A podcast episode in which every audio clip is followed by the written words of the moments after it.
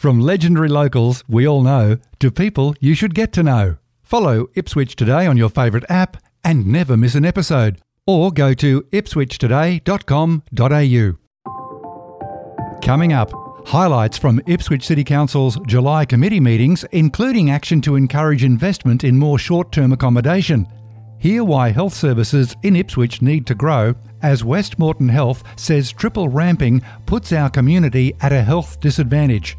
And Council supports Ipswich Show Society's request for Friday, May 17, 2024, as the show day public holiday. It's Thursday, July 13, 2023, and I'm Alan Roebuck.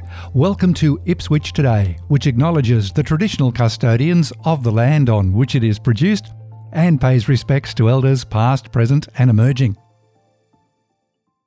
This podcast is supported by Conetix, people powered web hosting trusted by Australian businesses since 1999. In this episode, a couple of highlights from the July round of Ipswich City Council committee meetings. First up, the Economic and Industry Development Committee heard a presentation from West Moreton Health Board Chairman Michael Willis. He stressed the importance of why the local health service needs to grow and talked about what he called triple ramping. Here's part of what he told councillors. We have one in three of our community have to go outside this region for their public healthcare services. One in three, mostly to places like the PA Hospital or to um, Children's Health Queensland. That, that probably won't stop. But we need more of that care to be delivered locally. As our population grows, we need to grow not just in terms of service capacity, but service competency, clinical skills capabilities, um, and move fully towards a tertiary hospital. The, the reason I say that is um, people in our community, when they get sick and need urgent care, uh, we talk about hospital ramping, our community sits on three ramps. They sit on a ramp in our hospital now. And when they have to go to the PA for care, they sit on a ramp that we call the Ipswich Motorway. And when they get to the PA, they sit on a ramp again. So, um, triple ramping for our community puts our community at a health disadvantage. It's not equitable, and we need better, better equity and support. In terms of in terms of equity, that adds cost to our community. Um, our community has a significant number of people with economic and social disadvantage. They cannot afford the car parking at PA Hospital or Children's Hospital. Um, a recent incident uh, occurred where uh, one of our community had to come back to care for a single mum had to come back and care for her family. Had to spend $150 on cab fares. She just didn't have it to get back from the PA to look after her family. The service she needed is now provided locally, and we need to, we need to multiply that return locally um, over so many more of our areas. So I encourage you, if, if you can, um, and, and Mayor, I'm looking at you now. You know I've said this before. Our region desperately needs an advocate. Um, some of our peers in other places have strong advocates like Advanced Cairns, um, the Toowoomba and Surat Basin Enterprise organisation and Townsville Enterprise. Um, we would love to work with you to advocate for services and and uh, and economic support for our community. In our case, particularly in the health sector. That's Mike Willis, Chair of the Board of West Moreton Health, speaking at Ipswich City Council on July 13. In the same committee meeting, he also updated councillors on the current use of the former council buildings in South Street. We've got the Hayden Centre, yep. which is now our corporate office and yep. provides a range of other administrative um, functions there. Uh, the old library is now being used by our hospital foundation. Yes. I'm delighted yes. to say the reinvigorated hospital foundation, and we're using that for a number of training opportunities. The old library is amazingly well suited to being a great training facility. Mm-hmm. Um, the longer term plan is still in negotiation with the department. I mentioned uh, earlier that capital planning is not within our direct remit, yep. so we are working with the department. Mm-hmm. Um, and if I could give you some assurance, we are working hard to make sure we get the best use of that facility. It's a real opportunity for us mm. to have that um, that site so close to our CBD, mm. and we want to get it working for this community. So um, you, you, you, know we've got our communities back on that, but we've got to convince um, the department. The Growth, Infrastructure and Waste Committee voted in favour of a notice of motion from Mayor Harding to improve short-term accommodation. That this will be now a notice of motion of hotel and short accommodation, short-term accommodation action plan, and that A that a hotel and short-term accommodation non-residential action plan is prepared and presented to council in November 2023, and the action plan will focus on current and future demand for short-term accommodation in brackets non-residential.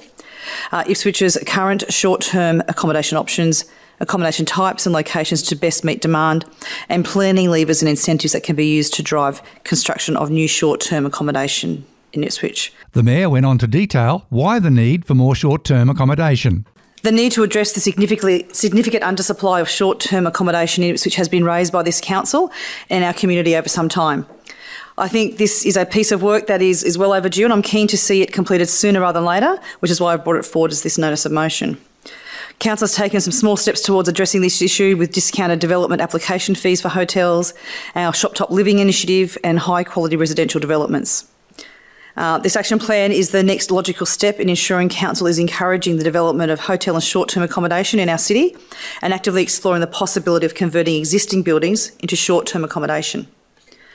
Based on the positive actions of other South East Queensland councils, I strongly believe the answer lies with the development industry, and therefore Council needs to position itself even more to put incentives in place and pull the relevant planning levers to bring forward um, this construction. Councillor Paul Tully supported the move. Yeah, I think this is uh, an important um, motion um, before the committee and uh, council um, in two weeks' time. The short-term accommodation is. Uh, or any sort of accommodation around Australia at the moment is uh, regarded, I think, across the community as of being uh, absolutely critical importance. And certainly the federal and the state governments are in a position probably to give greater effect uh, to opportunities um, in our communities uh, right throughout uh, the state, but particularly in southeast Queensland, and particularly in our area, the growth area uh, of Queensland in southeast Queensland.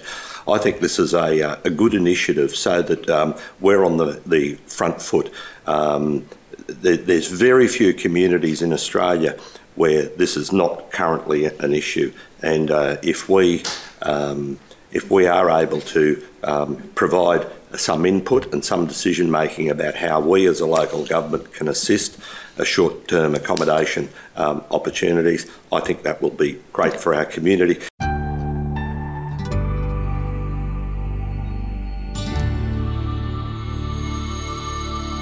And finally, a council committee has supported a recommendation from the Ipswich Show Society to make an application to the Office of Industrial Relations for the Ipswich Show public holiday in 2024. Mark this Ipswich only holiday in your calendar now. It's Friday, May 17, 2024. Don't forget to look for handy links in the show notes, including links to council meeting agendas and minutes, and where you can watch live or on demand council meetings on YouTube. Ipswich Today is supported by Conetix, people powered web hosting trusted by Australian businesses since 1999. This podcast is listener supported. Please make a once only gift or regular donation to help keep it online. Just go to ipswichtoday.com.au.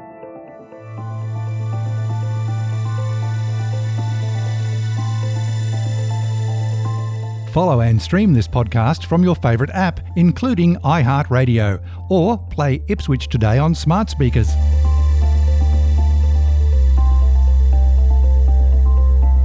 Music is supplied by Purple Planet Music. This is Alan Roebuck. Thank you for listening.